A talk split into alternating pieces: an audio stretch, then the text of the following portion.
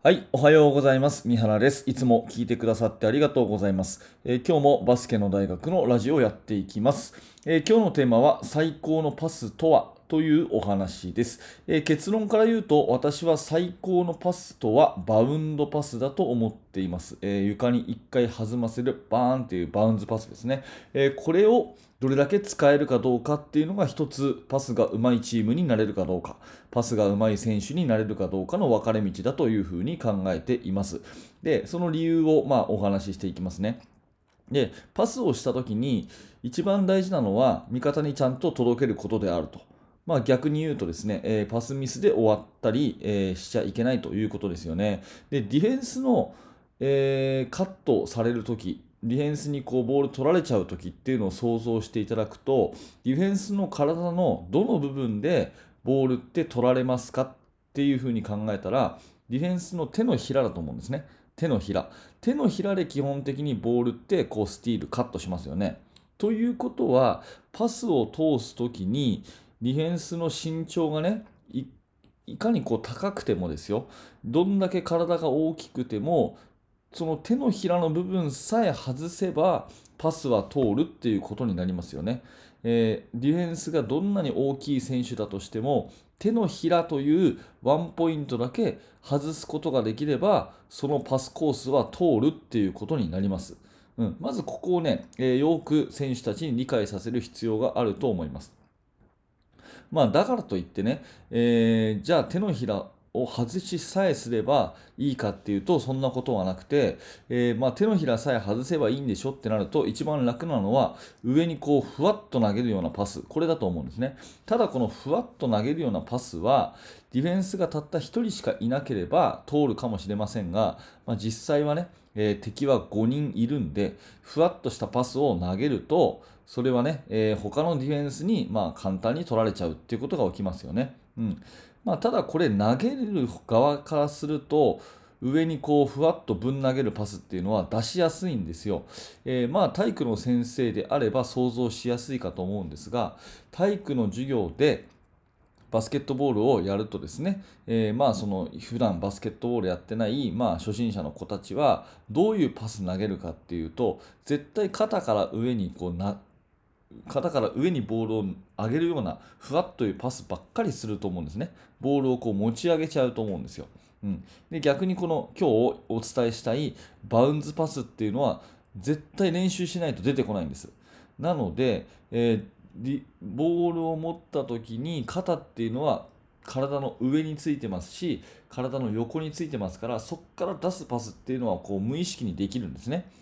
うん、だからディフェンスがわっと煽ってきた時にふわっと上に投げるっていうのは投げ手としては簡単なんですがそのボールはやっぱり他のディフェンスに取られてしまうということです。まあ、この辺がですね、まあ、悪いパスミスの、えー一つのこう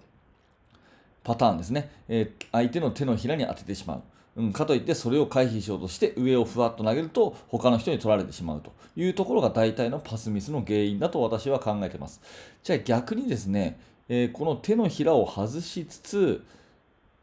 味方にストレートに届くパスって何かっていうとやっぱりこれは足元を弾ませるバウンズパスだと思うんですね、うん、バウンズパスっていうのはディフェンダーの足元を通しますからディフェンスからしたら手のひらが絶対に届かないということになります、うん。まあ、しゃがんでこう手をねの伸ばさない限りそのボール触れませんから足元にダーンとバウンドパスをさせるということをするとまず取られないと。いうことですねそれともっといいメリットはですねえー味方が取りやすいということですね。えーまあ、審判がフリースローのシューターにボールを渡すときは、ルールブック上必ずバウンズパスにしなさいって書いてあるんですよ。審判がフリースローの時に、はい、ツーショットって言って、シューターにボールを上げるときは、必ずバウンドパスにしなさいって書いてあるんですね。これ理由は簡単で、えーボールを取りやすいからです。一回床に弾ませることが、プレイヤーにこう取る心の準備っていうか、ほんの一瞬ですけど、取りやすさを生むと。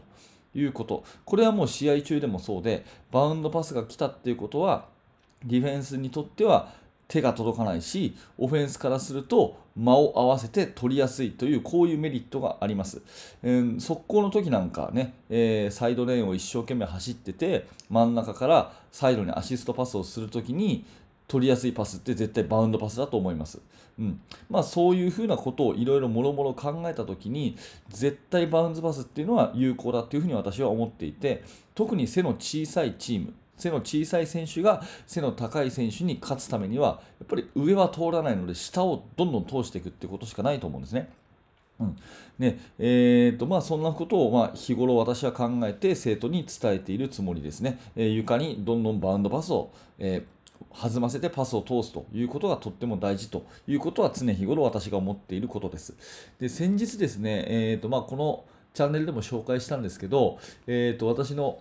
まあ、昔からの友達でですね、えー、ST と言われる武井修二さんという、まあ、プロのバスケットボーラーがいるんですが、まあ、彼とね、以前話したときに、本当に背の小さい選手は、バウンドパスが使えるかどうかで、プロのキャリアが何年できるかが決まると言っていいぐらい大事なんですよっていう話をしてました。ねえー、背が高ければいろいろできますけど、背が高くない場合は、やっぱり低い姿勢でバウンドパスを使うっていうことをしていかないと、ガードとしてはプロでやっていけないと。プロでどのぐらい、ね、1年できるのか、3年できるのか、10年できるのかっていう一つは、私はバウンドパスが使える選手かどうかっていうので、そのキャリアの長さが決まるっていうぐらい大事だと思ってますよっていうことを ST が言ってて、ああ、なるほどなと、まあ、私もそう思うな、同感だなっていうふうに感心したということも、え、付け加えてお伝えさせていただきます、えー、今日のテーマは最高のパスとはということで、私なりの答えは、それはバウンドパスだよと。理由は相手に取られにくく味方が取りやすいからだよというお話です。はい、えー、今日もありがとうございました。えー、このチャンネルでは、えー、ラジオということで音声だけで楽しんでもらえるバスケットボールの話を毎日しています。もしよかったらまた聞いてください。えー、ポッドキャストでお聞きになりたい場合は動画の説明欄のところに、え、ヒマラヤというリンク貼ってありますので、ぜひヒマラヤもフォローしてください。はい、え、最後までご視聴ありがとうございました。三原学でした。それではまた。